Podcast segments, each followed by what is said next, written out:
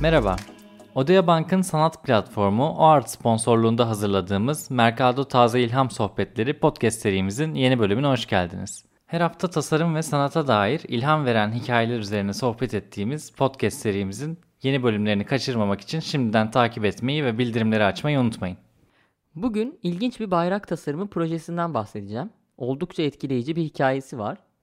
17. Venedik Mimarlık Bienalinde Rusya pavyonu Open için tasarım kolektifi Electric Red interaktif bir bayrak tasarladı. Electric Red 2020 yılında Svyat Vishanyakov ve Nasya Vishyanyakova tarafından kurulan New York merkezli bir tipografi ve editoryal tasarım stüdyosu. Rus pavyonu için tasarladıkları bu interaktif bayrağın ismi Status yani durum anlamına geliyor. İnteraktif bayrak nedir? Bunu biraz açıklamak istiyorum.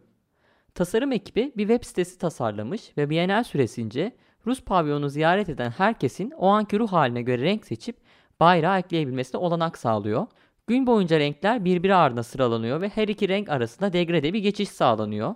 İki renk katılımcısı arasındaki süre ne kadar uzunsa renk gradyanı da o kadar uzun oluyor. Bu şekilde her gün yeni bir çizgi başlıyor. Böylelikle Bienal sonunda pavyonda sergilenecek çok renkli büyük bir kumaş ortaya çıkmış oluyor. Degradelerle dolu bir bayrak düşünebilirsiniz. Eğer gözünüzde canlanmadıysa açıklamalar kısmında sizin için bir link bıraktık. O linkte görselleri bulabilirsiniz. Peki bu interaktif bayrak neyi sembolize ediyor? Bildiğiniz üzere bayraklar bir temsiliyeti simgeler. Kimliklerin ve aidiyetlerin tartışıldığı günümüzde belki de eskisinden çok daha önemli birer sembol haline geldi bayraklar. 2021 Mimarlık Bienali boyunca kullanıcıların etkileşimlerine göre kademeli olarak büyüyen bu bayrak sosyal medya çağında kimlik kavramını da tekrar gündeme getiriyor. Kolektif aidiyet vurgusu yapan ve her katılımcıyla değişen, büyüyen ve yenilenen bayrak için Open'ın küratörü Erika Petrillo anti bayrak tanımlaması yapıyor. Şu an web sitesini herkese açmışlar. Böylelikle siz de web sitesine girerek bu kolektif bayrağa katkıda bulunabilirsiniz. Aidiyet kavramını kolektif ölçüde ele alan sıra dışı interaktif bir proje. Web sitesinin linkini de yine açıklamalar bölümünde bulabilirsiniz. Kesinlikle göz atmanızı öneriyorum. Oldukça ilginç. Benim son dönemde hani gördüğüm e, en sıra dışı projelerden birisi. Açıkçası daha ilk cümlende bayrak tasarımı projesi dediğin anda benim ilgimi çekti. Çünkü en son ne zaman bir bayrak tasarım projesi duyduk. O yüzden bu tarz bienallerde böyle projeler yapılması benim çok hoşuma gidiyor. Ve bienallerin böyle şeylere imkan sunması çok hoşuma gidiyor zaten konsept olarak. Ya bayrak zaten temsiliyet demek. Ve aslında temsiliyet kavramı son yıllarda kişilerin kendi kanalları üzerinden kendini ifade edebilmesiyle birlikte çok daha genele yayıldığı için bir bayrağın da günümüzde nasıl tasarlanıyor olabileceğini düşünmek bence hoş bir şeye yol açmış. Projenin görselleri de çok etkileyici. Mutlaka bakın. Hani hem hikayesi hem görselleri etkiliyor. Bu projenin ben çıkışından son ürününe çok hoşuma gitti. Ya senin de dediğin gibi bayrak temsiliyet demek. Şu an bir bayrak tasarlansa neyi yani temsil eden o grup o bayrağı nasıl tasarlayabilir? Ve bu hani düşündüğünüz zaman herkesi temsil etmesi gerekiyor. Ya o noktada buna e, dijitali katmak ve herkesin aslında interaktif olarak bir şekilde buna katkıda bulunması e, ve yine bunu semboller üzerinde, renkler, degradeler üzerinde giderek estetik bir şekilde de yapmak e, çok ilginç bir yöntem. E, oldukça keyifli bir proje. Bir de küratörünün bu projeyi anti bayrak diye tanımlaması da bence çok manalı. Çünkü bayrak dediğimiz şey mesela ülkeler için düşündüğümüzde kurulurken bir kere tasarlanan sonra dünya değişiyor, insanlar, yönetimler çok şey değişiyor. Ama bayrak aynı kalıyor. Bunun bir anti bayrak olması da aslında hem bu kadar katılımcı hem de bu kadar güncelliğini sürdürüyor olmasından geliyor. O yüzden de bu tanımlama bence çok manalı. Evet mana demişken size çok manalı bulduğum başka bir projeden bahsedeceğim. Bugün bahsedeceğim proje birden çok ilgi alanımızı cezbediyor.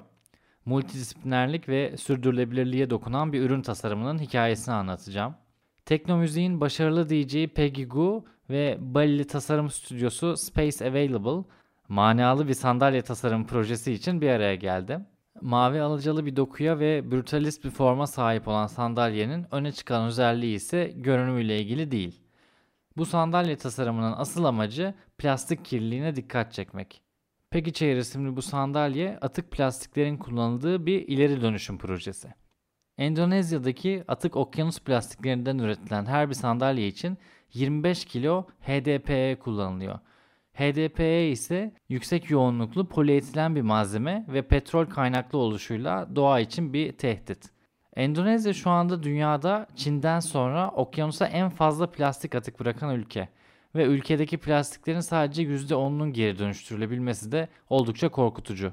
Pegigu ve Space Available bu vahim tabloyu görmezden gelmemek, bunun yerine bu sorunlarla ilgili farkındalığı arttırmak için yola çıkmış. Bunun için çok fazla kullanılan bir günlük nesne, bir sandalye tasarlamışlar. İşbirliği kapsamında DJ olan Pegigu, hem kitlesine bu farkındalığı sunarak hem de sandalyeye plak saklama alanı ekleme fikriyle projeye katkıda bulunmuş. Basın edisyonumuzdaki ilgili içeriğimize katkıda bulunan Space Available kurucusu ve tasarımcı Daniel Mitchell, iyi bir tasarımın estetik, biçim ve işlevin dışında dünyadaki etkileri bakımından da ölçülmesi gerektiğini vurguluyor ve tasarımcıların çevresel sürdürülebilirlik adına öncü çalışmalar yapmasının önemini hatırlatıyor. Peggy Gou gibi yeni neslin son dönemde hayranlıkla takip ettiği bir ismin böyle bir projede yer alması ve aynı zamanda tasarımcı olarak da yer alıyor. Katkıda bulunuyor bu projede. Çok değerli. Zaten aslında son dönemde Z kuşağı dediğimiz o kuşak çok daha fazla bu konularda hassas ve bir önceki nesillere aslında da isyan ediyorlar. Bize bıraktınız bu dünya niye böyle diye. Bu nedenle onların takip ettiği bu tür idol isimlerin bu tür projelerde yer alması aslında bir nevi değişiminde başlangıcı. Bu arada bildiğiniz üzere Sürdürülebilir Zihin isimli yeni basılı edisyonumuz satışa çıktı.